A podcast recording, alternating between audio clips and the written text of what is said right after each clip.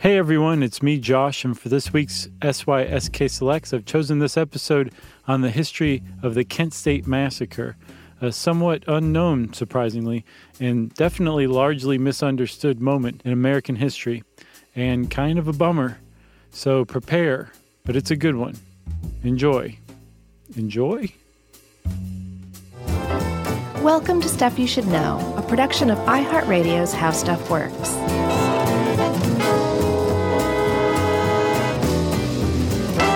Hey, and welcome to the podcast. I'm Josh Clark, and there's Charles W. Chuck Bryant, and there's Jerry, and it's snowing outside, which means it's stuff you should know. Snow edition. Snow edition. Yeah. I know, and we're like, we got to record and get out of here because this is Atlanta and snow kills us.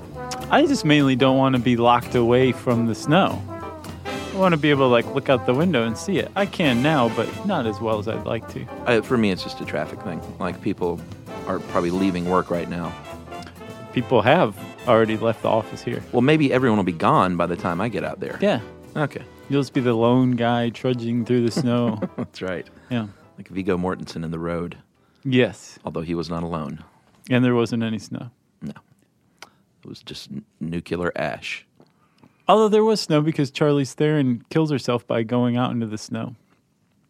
But that's before everything really Yeah, takes yeah. A, a downward turn. Spoiler alert! Retroactive spoiler alert. uh, Chuck, Yep. are you familiar with Kent State? Yeah, man, I've been singing that Neil Young song all day. How can you not? Uh, you cannot by having never heard it like me. Shut up. You know that song. Never heard it. I never listened to Neil Young. You've never heard the song Ohio? No, I know the Pretender song, but I don't think that's about Kent State. I'm shocked. Okay. I, I mean, you don't have I to love listen to shocking Neil you. Young without like uh, knowing. How's that- it go? Hum it for me. No, I'm not gonna. I, well, maybe I have heard it. Ten soldiers and Nixon. Okay, yeah, yeah, I've heard it. I didn't know that was about Ohio. Four dead in Ohio. Yeah, Okay, and I, I had no idea. all right. I didn't know what that song was about. I was just like, oh, Neil Young. Really? Yeah, Oh man, get ready to hear it. I'm sure. All right, I'm used to it by now. you're bulletproof. Uh, well, so you're familiar with the Kent State shootings? Sure. May 4th, uh, 1970. Um, four students were killed. I believe another 11 were injured. Yeah, including one was paralyzed, like some pretty severe injuries. And uh, this was a big deal. That would be a big deal in and of itself if it was just some sort of campus shooting or something like that. Like it'd be a very big deal these Yeah. days. But what made the Kent State shootings, for those of you who aren't familiar with them, such an enormous deal was that the shootings were carried out by National Guardsmen. Yeah, They were Americans firing on Americans. Um, Americans on one side of the equation firing on protesters on the other side. Uh, and it was one of the darkest points in American history, modern or otherwise. yeah. It was. Uh, I think what's so upsetting is it was random. It wasn't. You know, that guy's coming at me with a a bottle or a brick. Shoot him. It was random shooting into a crowd. Like Right. that's the kind of thing that would happen in countries under like dictatorships. Mm-hmm. Not here in America. But it did happen here in America. Yeah. And not just uh, at Kent State. There was another similar incident just 10 days later um, that we'll talk about as well that gets overlooked. But yeah, it was a very dark moment in American history, and it came out of the, the tensions um, over the Vietnam War initially. But Yep. I think it was more than that. It was also, we should say, that's the um, kind of obvious thing that led to it Yeah. but also there was a, a, a real tension also between the establishment and the anti-establishment Yeah. and um, the people in control and the people who weren't in control students elders there was just a lot of tension between two sides and the dividing line the obvious dividing line was the vietnam war Yeah, and um, I think if you are not of that generation, you may not know the full story. Um, you might know that four people were shot in a protest, and that's about it. right Maybe even if you're from that generation, you may not know the full story. But we're about to tell you. okay well, let's take it back a little further than 1970 All right, uh, Vietnam, a country which had uh, won its uh, independence from France in the 50s. have you ever seen we were soldiers Yes. With Mel, Gibson. It's almost like a snuff film. It's one of the most graphically violent Yeah. movies I've ever seen in my life. But it's about that transition from France leaving Vietnam and America coming in. Yeah. And There's, uh, initially, go go ahead. uh, well, just initially serving as advisors. Oh, right. And then becoming embroiled in the war. I forgot all about that movie. Yeah. You know, in Apocalypse Now, there are some deleted scenes of uh, them meeting up with a French family in Vietnam and like having dinner. Really? Yeah, and I remember when I heard about that, I was like, "What? Why were they French?" And then I did a little more homework on it. Oh, Oh yeah. If you eat Vietnamese food, like it's very clearly like Yeah, linked. French influenced. well, all food, most food is, but yeah. Sure. Um, so anyway, uh, in the fifties, they uh, split between communist North and non-communist South Vietnam, and America didn't want communism spreading throughout Asia. No, we had a policy of containment. Yeah, and so Richard Nixon, um, when he won the the '68 election, um, part of his promise was uh, something called Vietnamization. It's kind of an awkward word, and that meant uh, to transfer the combat duties from our soldiers to the South Vietnamese. That sounds familiar, doesn't it? It does, but um, what what happened was at some point he said, you know what? In uh, 1970, in April, he said, I want to send our soldiers into Cambodia, and that caused sort of a firestorm because it was a bit of a reversal of what he said he was going to do, and it you know really embroiled us in the kind of the middle of things. Well, yeah, he he escalated the war in Vietnam, which was already a very um, contentious issue in that it was a war, but also it was a war that Congress never openly declared war. Yeah. So that's why, historically speaking, it's referred to as the Vietnam conflict. Right. Um, and so Nixon gets elected partially because he's saying, "I'm going to get our boys out of there. Yeah. We're not going to like let the communists win. We're going to prop up the Vietnamese." Yeah. But um, we're going to get out of there. And instead, he escalates things by invading Cambodia, where the Viet Cong were, were stationed. And that led to immediate protests. That was April 30th, 1970, that he announced that we had invaded Cambodia. Yeah. And the next day is when the first protest takes place at Kent State. Yeah, and uh, Kent, the, the article points out that it was not the most likely place because it was a little more blue collar than, like, say, uh, Ohio State nearby, the Ohio State University. And um, Man, I'm sorry. What? That is so stupid. sorry, OSU alums and fans and students, but it is stupid. And everyone outside Ohio State thinks it's stupid. they take a lot of pride in that the. I know, which I think just kind of fans the flames of um, derision. Yeah. You know, I'm just going to start saying the University of Georgia. that makes a little more sense. Does it? Yeah, Why? What's the difference? The Ohio State University, Oh. the University of Georgia. Uh, It So if it was the University of Ohio State, that would make more sense. yeah, a little more to m to my ear, I got you. my ear, Yeah. right there. You See it? That's very nice. Thank you. At any rate, uh, Kent State was a little more blue collar, and Right. you wouldn't think there would be like protesting, but there was protesting at schools all over the country. There were, and you can read between the lines here. Kent State had a lower hippie population than Ohio State. yeah, can we just come out right out and say it? right. but there were protests there. Um, there was a protest on May 1st, and it was a standard uh, war protest. Yeah, three days before the shooting. So And- it's kind of when things got kicked off. Right. But these kids were still pretty good. They were at school holding a protest in the Commons, I believe, um, which was the AKA the quad or like the big grassy area in Yeah. between, in the middle of campus. Um, and they said, you know what? This went pretty well. Let's take the weekend off and we'll meet back here Monday and have another anti war protest because we're really steamed about this. And everyone said, okay, let's do that. And for tonight, let's go out and hit the bars in Kent. Yeah, is the- what they did. The first one, they buried the, the Constitution as a symbolic gesture. Oh, yeah, thanks. And the second one, they got drunk. Right. Not at the protest, but later that night. Right. So that Friday protest is when they buried the Constitution. Yeah. So this is like a real protest. It's not just walking around. There's like stuff going on and Sure. like, you know, there's symbolic acts. It was a real protest. Yeah, and uh, if you combine alcohol and protesting, things might get a little rowdy. Uh-huh. So bonfires broke out. Uh, they started throwing bottles at police cars, Yeah. breaking windows. That's where they're a little rowdy. I mean, that's pretty, that's a riot. When you set like bonfires in the streets and Yeah. like throw bottles at, at police cars, that you have just basically said, "Oh, uh, we've drawn a line in the sand. What are you going to do, cops? That is one way to look at it for sure. Uh, the mayor, Leroy Satrom, said, uh, This is an emergency situation, people. I need to call the governor, James Rhodes. We need some help. I'm going to close the bars. which you know isn't going to make anyone very happy. No, and it had a an exacerbating effect apparently because that meant all the people who weren't rioting in the streets, who were busy drinking in the bars, were now suddenly in the streets too, and joined the protests and the, AKA the riots, right?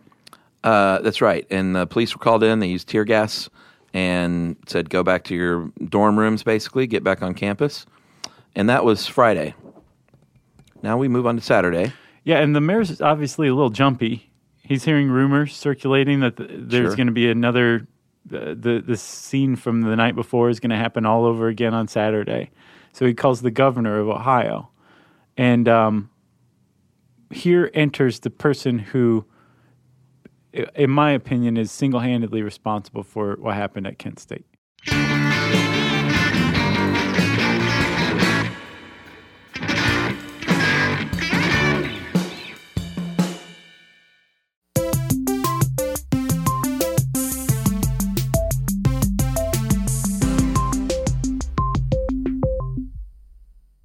So the National Guard arrives. Um, there were about a thousand protesters um, that actually burned down an ROTC building on campus, which is a pretty bold move.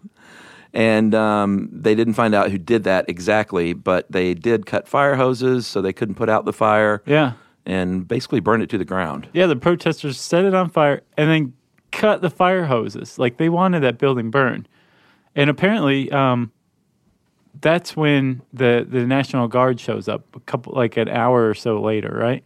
Yeah, and they they you know broke everything up obviously, and then uh, come Sunday, you've got about a thousand National Guardsmen, and you've got Governor Rhodes arriving uh, and holding a press conference and kind of flaming the fire again by calling uh, the protesters the worst type of people that we harbor in America. Yeah, he compared them to the brown shirts, Mussolini's brown shirts. Yeah, um, the uh, communists, um, pretty much anybody he could think of that was that would be disparaging. That's who he publicly at this press conference compared him to. Um, and you mentioned that the the on Sunday morning the um, National Guard was on campus, kind of keeping order and everything. But apparently, like the relations between the guardsmen and the students were pretty amicable. Like people were chatting friendly. Like there was no tension. It was just uh, kind of like, hey, I'm 19. Hey, I'm 19. I'm a student at Kent State. I'm in the National Guard. Let's hang out. And it wasn't until the governor showed up and held this press conference that things took a very sudden turn for the worse. And it wasn't just the brown shirts, calling them the brown shirts are the worst element that America harbors, but also saying, I may also declare martial law. Yeah, and that uh, I may message never quite got through, and there was some confusion as to whether or not that actually happened. And basically, the National Guard believed that that had happened, and they took control of the campus and said, Yeah. "We're running the show now." And not just the National Guard, but the university officials too. The people running the university said, oh, well, martial law is declared. And they knew that there was a protest scheduled for the following day, Monday. So they printed a bunch of flyers and pamphlets saying, hey, your constitutional rights have been suspended because the university is under martial law. So all assembly is banned. So don't protest. And that kind of fell on deaf ears, I guess you could say, come Monday morning because the students showed up to protest. Yeah, that definitely didn't work. Um, by noon, there was uh, about three thousand people, about five hundred actively protesting, another thousand just there to be supportive. Right. And um, and because it's a college campus, about fifteen hundred people just checking it out. Yeah, stopping on their way to class Yeah. or whatever. Yeah. Like, what's going on? I would have done the same thing probably. and we should say also our um, our buddy stuff they don't want you to know um, host and sometimes uh, producer Matt Frederick. Mm-hmm. His parents were students at Kent State, and they stayed home that day. They did. They were like, "There's some bad stuff that's going to go down," and they were right. Uh, so the article points out it, it was less an anti-war protest at this point and more of a protest of the draconian occupation of their campus Yeah, martial law. by the army. yeah, And um, which is not even real. Which is just a misunderstanding. Yeah, pretty much. So the general um, Canterbury says, "You know what? Uh, this rally's over. Drive me around in a jeep. Give me that bullhorn. Let me tell everyone to go home because that'll work." Yeah, I mean, let's go back to this where these tensions came from in the first place. It's establishment versus anti-establishment. Yeah. And establishment is the type to stand in a jeep and be driven around with a bullhorn, telling people to disperse. I don't know if there's ever been a message relayed via bullhorn that doesn't fall on deaf ears. Yeah, You know, it has the opposite effect. unless like I guess in like a FEMA situations, if you're trying to like organize people and stuff, that helps. But I always think of bullhorns as stuff like this: the general riding around in the jeep, yelling at people to go home, and people saying, "No, you don't understand why we're here in the first place." Right. so they started throwing rocks at the jeep, not surprisingly, and um, Not He- surprised. well, think you know tensions at this point. This was day four. Yeah, I, I think though though I'm not justifying. it, I'm just No, saying, no, I know you you're not at all, but I think it's really easy to to um to to kind of choose one side or the other, especially once you know the outcome. But I don't think it should be overlooked that like people are throwing rocks at this dude while he's driving around in the jeep. People have burned down a building. Yeah, sure. People have rioted in the streets of the town, the college town. I mean, like these are real huge events that scared the pants off of the people who were running the town, the state, the country. Yeah, And- absolutely. And, uh, I mean, to to say that they were unprovoked is historically inaccurate. Yeah, I totally agree. We're Not justifying, but I think a lot of people might think the story is people got together to protest and the army came in and shot them. Right. Or yeah, and and that it was either the protesters' fault. They shouldn't have been protesting. Right. They shouldn't have burned down that building. Or you know, it was entirely the National Guard's fault. And you, whatever historical event you're looking at, it's never just one side or the other. No, it's usually There- gray. There is ex- it all. It's always gray. You and you have blinders on if you think otherwise. You should write a history book called "It's Always Gray." Yeah. Josh Clark's History of America. I'd buy that. Thanks, man. All right, so where are we? Uh, they were throwing rocks at the general. He, uh, at this point, ordered his troops to load their weapons, uh, get the tear gas going. He said they threw rocks at me. You you guys load your weapons. That's basically what happened. Um, not because his feelings were hurt. Right. Yeah. Uh, although I imagine they were. I guess no matter who you are, I'm sure people throw rocks at Yeah. you. You're like, I, I take that personally. So the National Guard came in. They they pushed them back past the Commons over a steep uh, called Blanket Hill and into a parking lot uh, of Prentice Hall and a practice football field. Then basically the guardsmen found themselves cornered by a fence, retreated back up the hill. When they got to the top, uh, 28 out of the 70 uh, turned and began firing their guns uh, into the crowd. yeah. So Oh, well, not all of them into the crowd, we should point out. Most into the air or the ground, actually, although some fired directly into the crowd. If they all would have fired directly into the crowd, there would have been a much higher blood count or body count. Oh yeah, I'm sure. Yeah. Um, and I mean the the protesters were about a football field away from them, um, and the fact that they started to walk up the hill and then turn and shot made it not just an attack of Americans on Americans, but a surprise attack of Americans on Americans. Yeah, I would say the students were definitely did not expect uh, bullet retaliation. Took about 13 seconds. Um, four students were killed. Allison Krause, not the Alison Krauss, No. obviously. Jeffrey Miller, uh, Sandra Scheuer, and William Schroeder. And uh, it's all tragic, but even more tragically, Scheuer and Schroeder were just walking to class. Yeah, that They- makes they weren't even so part of the worse. protest. Yeah. They were in the wrong place at the wrong time.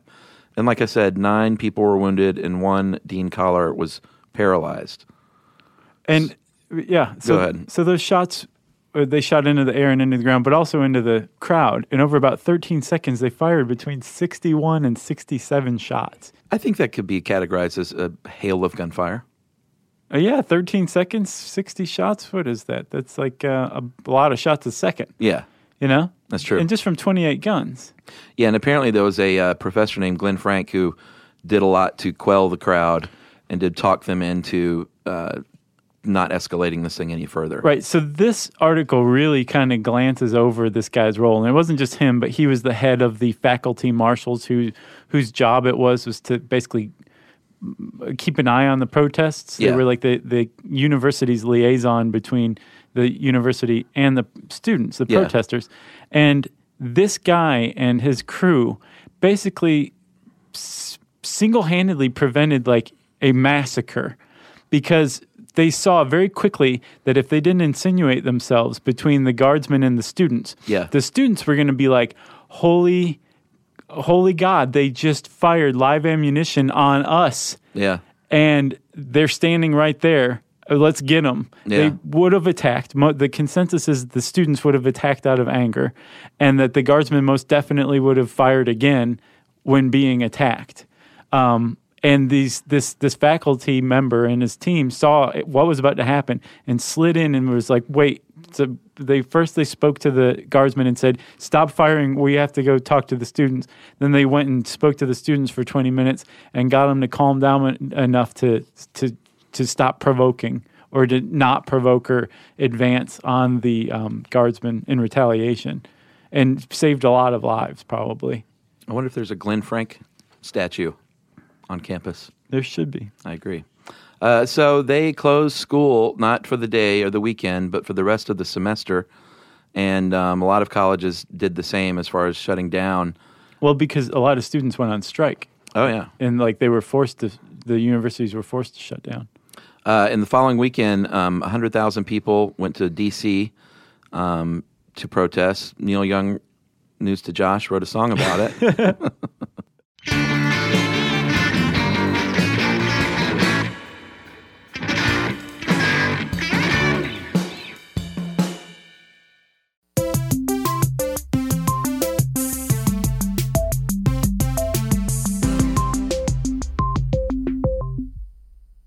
Okay. So the um, the shootings have just happened. The the crowd has been quelled. The the dead and wounded have been taken away in ambulances, and now we reach the aftermath, That's right. immediate and otherwise. Yeah, um, President Nixon wasn't super compassionate. He uh, had earlier been overheard calling them bums. Yeah. This wasn't in his press release, obviously, but it definitely got out in the press. Did not bode well for his reputation. And um, he said, when dissent turns to violence, it invites tragedy. That was the official line, That was the official line. which is pretty cold. That's the president. Like Yeah, you get what you what you pay for. yeah, You pretty know? much. Uh, his vice president, um, Agnew, said it was predictable. Um, also, not super compassionate. No. considering this these were Americans that were shot and killed, Right. uh, two of which were just walking to class. Uh, he called them a bunch of scared kids with guns, the National Guardsmen. Well, that was Ray Price, the speechwriter for Nixon. Yeah, which is true. yeah, know. but so basically the whole the whole again, Nixon, it's gray. You know, It is like they probably were scared. for sure, and uh, and, and yeah, I, I think that's fair. I think also though it's it's one sided too. Like he's he's not saying, and then also the the other side were a bunch of scared, angry kids with rocks. Yeah, like the only way, and you can't even remove the gray, but you'd have to find out each person who shot and what their motive was. Right. because some were probably scared out of their mind and reacted. S- There has been some people later on that said that they some got together and decided to do this. Some of the guardsmen. Right. So when they they had been pushing the crowd back onto the um, practice football field, apparently while they were loitering there, there have been allegations that a couple of the guardsmen said, "Hey, when we march back up the hill, we're going to turn and fire." Right. It's never been proven, um, but a few more than a couple historians have leveled that accusation. Um, there was also uh, immediate word that the guardsmen said that they were acting in self-defense because they there was a sniper on one of the rooftops and that Yeah. they were being fired on. They found out that there were audio recordings of this, and um, that was quickly changed to, well, it was self-defense because these people were throwing rocks at us. Yeah, there was a presidential commission, obviously, um, and they concluded it was quote unnecessary, unwarranted, and inexcusable. And then in uh, an FBI investigation, found that the guardsmen fabricated their defense and that they were not in true danger. Right. That was the FBI. So the a presidential commission and the FBI investigation both said like this shouldn't have happened and like Yeah. it's on the guardsmen. But uh, that wasn't the mood of the nation for the most part. There was a Gallup poll that was conducted shortly after, and um, the majority of Americans said that it was the protesters' fault for protesting. Yeah, I mean, it went to trial too. It wasn't just like, oh, well, this happened and it's super sad. Uh, and in the federal trial, it was dim- dismissed because of uh, what was called a weak case by the guardsmen. And then the grand jury in Ohio put the blame on the university officials and the protesters and not the guardsmen. And then there was a civil trial in uh, 1979 settled out of court where the victims and families uh, got a collective sum of $675,000. Uh, collective sum meaning, I guess that was for all of them, right? Yeah. Yeah. They all split that. And no apology was uh, apology was ever issued. Um, they did issue a signed statement expressing regret. You want to hear it? Yeah, So this is the signed statement that the that was that came out of the civil trial that the Ohio National Guard released to the families of the victims. In retrospect, the tragedy of May 4th, 1970 should not have occurred. The students may have believed that they were right in continuing their mass protest in response to the Cambodian invasion, even though this protest followed the posting and reading by the university of an order to ban rallies and an order to disperse. These orders have since been determined by the Sixth Circuit Court of Appeals to have been lawful. Some of the guardsmen on Blanket Hill, fearful and anxious from prior events, may have believed their own, in their own minds that their lives were in danger. Hindsight suggests that another method would have resolved the confrontation. Better ways must be found to deal with such a confrontation. We devoutly wish that a means had been found to avoid the May 4th events, culminating in the guard shootings and the irreversible deaths and injuries.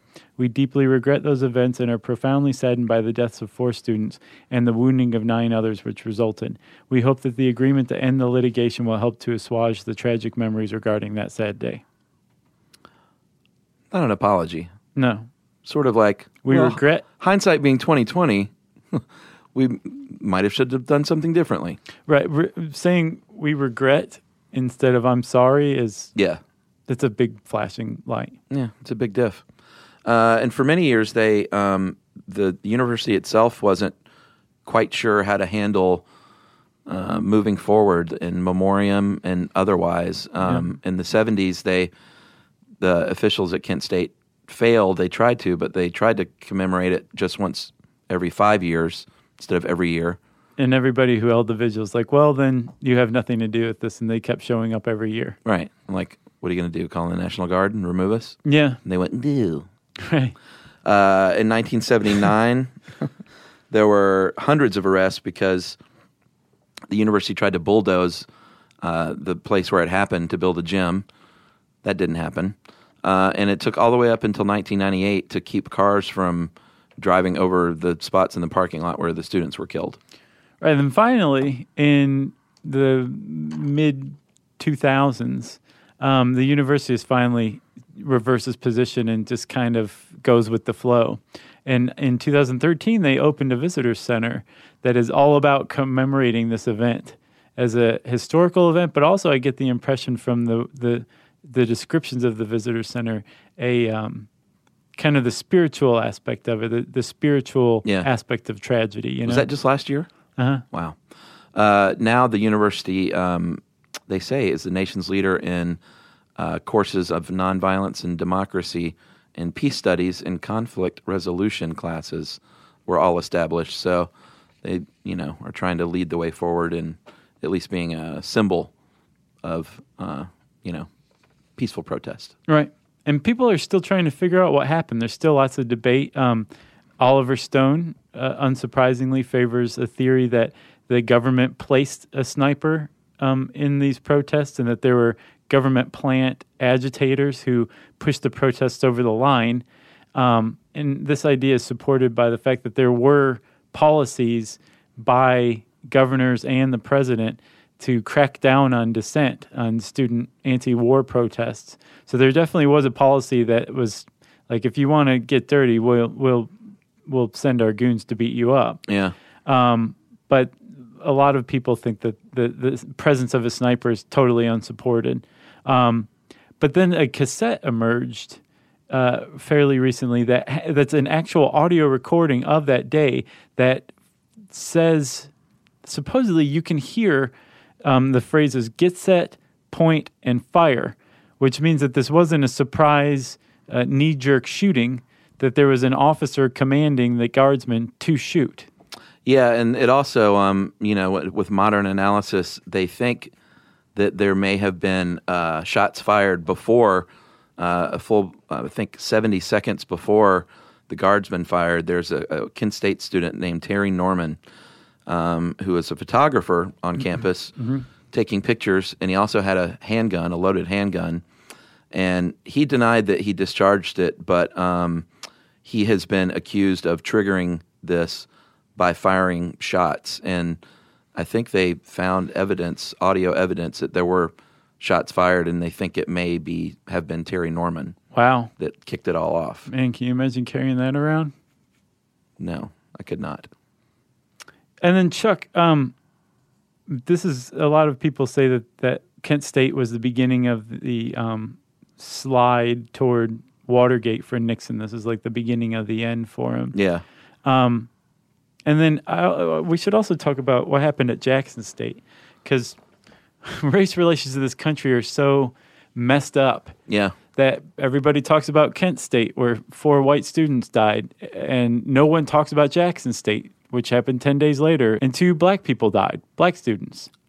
Yeah, and could have been a lot worse. Like they basically riddled a dormitory with a hail of gunfire. Yeah. So 10 days after Kent State, um, at Jackson State University um, in uh, Mississippi, Yeah. uh, they were also carrying out anti war protests, but there were also um, protests based on racism as well. Um, and when these students were doing a lot of the similar stuff, a lot of the same stuff that was happening or had happened at Kent State, they they were um, rioting. They had burned a, a building on campus down, and um, when firefighters came out to put out the flames, they started to get worried that these protesters were going to harm them, so they called the cops. Well, the cops came out, tried to disperse the crowd. The crowd didn't disperse, so they opened fire. And like you said, they riddled the building that served as the backdrop to this protest with bullets. Something like 460 rounds hit the building alone. There's no telling how many went on the sides or anything like that, Yeah. but 460 rounds. Yeah, they said every window was broken on every floor with bullet fire. Right. On the on a crowd, a crowd of students. Um, and amazingly, only two people died. Yeah, uh, Philip Gibbs, he was a, uh pre-law major and a father of an 18-month-old son, and uh, James Green, he was 17 years old, and he was a high school student walking home from his job at the grocery store. Right, which again, the fact that he's not involved in any way and still died makes it so much worse. Yeah, and this one also, I don't think we pointed out, started out because of misinformation. There was um, a rumor that the mayor, uh, Mayor Charles Evers, and his wife had been shot and killed, assassinated basically. Oh yeah, it was not true. a relative of Medgar Evers, right? Yeah, uh, he was his brother, and so that's kind of what sparked everything. Uh, in addition to like the anti-war protests, Right. and uh, you know, it was very much about black and white. Well, yeah, I know? mean, like they're they're yeah. So um, this is a historically black college. Uh, the cops had just opened fire on uh, a bunch of students. Twelve people were hit by injured by gunfire. Yeah. two were killed, and the ambulances weren't called until the police picked up all of their shell casings and left, and then the National Guard came in. Yeah, and then after that, uh, the the police denied they even took part. Um, I'm not sure how that panned out. How can you deny that you shot up a building? So it was Mississippi in 1970 No, I guess that makes at a, sense. at a historically black college. and you probably never heard of Jackson State for that I have to very be honest. reason. it- until we started researching this, I didn't. I hadn't heard of it either. Yeah. And there was only one source we used that made reference to it. That's how I heard about it. So, that's great. It's just fantastic That's what happened at Kent State and Jackson State. in Jackson State. Um, you got anything else? I got nothing else. There's got to be a better ending to this than this. I mean, these things happen, but there there has to have been some lesson learned. I think so. It hasn't happened since, Yeah, that's true. I wonder. I or at least wonder on, if on that a is- campus. Yeah. We should do one on the battle for Seattle. Did they? They didn't fire live rounds at that though, did they? I'm pretty sure they didn't. But that, yeah, we should do one on that as well. Yeah, my friend uh, John was there. Agitating? Is he a black shirt Now he had these funny protest signs about that reference the Simpsons. I can't remember all. or black bloc? That's Uh, what it was called. got the pictures. Really? Yeah, Um. Well, I'll have to interview him then. I don't know that it would yield much information. Oh, fine. I think he was just goofing around. I got you. um, all right. Well, if you want to learn more about Kent State, you can type in uh, that name into the search bar at howstuffworks.com. And we also encourage you to go look up Jackson State as well. Um, And let's see. eh, Since I said search bar, you it's time for listener mail, right? Yes, sir. I'm going to call this uh, Prison Guard wrote in. Uh, hey, guys. Um, for the most part, I found the episode on capital punishment pretty even handed and interesting. However, I couldn't help but notice a bit of venom in your voices whenever you mention prison guards, especially in instance of an inmate taking his own life with a razor blade while he was being off, uh, observed on death watch. Uh, the implication was that the guard on duty uh, negligently gave the inmate a razor in order to encourage him to take his own life. I don't think we implied that, did we? Um, no, it wasn't implied. It was more just like what Okay. kind of thing. Like why why did that happen? Right. Uh, as a former prison guard that worked on death row, I have to tell you um, that couldn't be further from the truth. It's a civil right for inmates to have access to razor blades uh, for hygienic purposes. I was required to allow an inmate on death row to keep the disposable razor for 30 minutes, despite the fact that he had nearly killed another inmate and murdered a prison official with a razor blade while serving his sentence. I'd imagine an inmate, even on death watch, would have similar rights, but I can't confirm through experience um, guards that worked on death row weren't allowed to serve on death watch. Uh, this is because it was feared that we'd form an emotional bond to the inmate set for execution and might cause a scene. So, yes, prison guards have feelings and can have empathy for others. Uh, pop culture nearly always portrays guards as heavies and villains, and even smart portrayals of prison life, like Orange is the New Black, has every prison official character as a comic book mustache twirling villain or a mouth breathing idiot. It's a hard job and should be respected as much as other high risk civil servant uh, careers. Um, a little disappointed you guys continued this trend, but I'm used to it, so don't sweat it. so that is from Craig, and he let us off easy, even though he feels like we insulted his job. Well, thanks, Craig. I think he, he did exactly what we, we were kind of searching for right then. We were just um, uh, disgustedly confused Yeah. or disgustedly ignorant, one of the two. Yeah, I will say that he is probably right on the money as far as movie portrayals. It's pretty one note if you're a prison guard in a movie Yeah. in general, unless it's The Green Mile, and that movie has problems of its own. Or Oz. Uh, I never watched Oz. What? Yeah.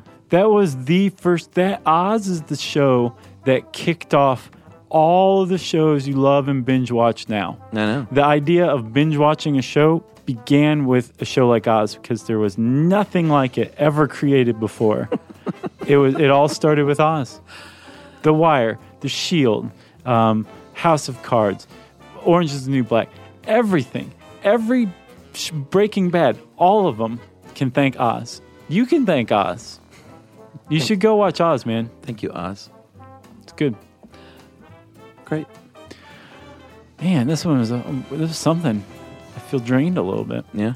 Yeah. Emotionally exhausted. I'm still not happy with the ending. I feel like we could have ended it a lot better, but um, I'll have to think on it. All right. Uh, if you want to get in touch with me and Chuck, you can uh, tweet to us at SYSK Podcast. You can hang out on our f- Facebook page, facebook.com slash stuff you should know. Um, you can send us an email to stuffpodcast at howstuffworks.com. And as always, join us at our home on the web, stuffyoushouldknow.com. Stuff You Should Know is a production of iHeartRadio's How Stuff Works. For more podcasts from iHeartRadio, visit the iHeartRadio app, Apple Podcasts, or wherever you listen to your favorite shows.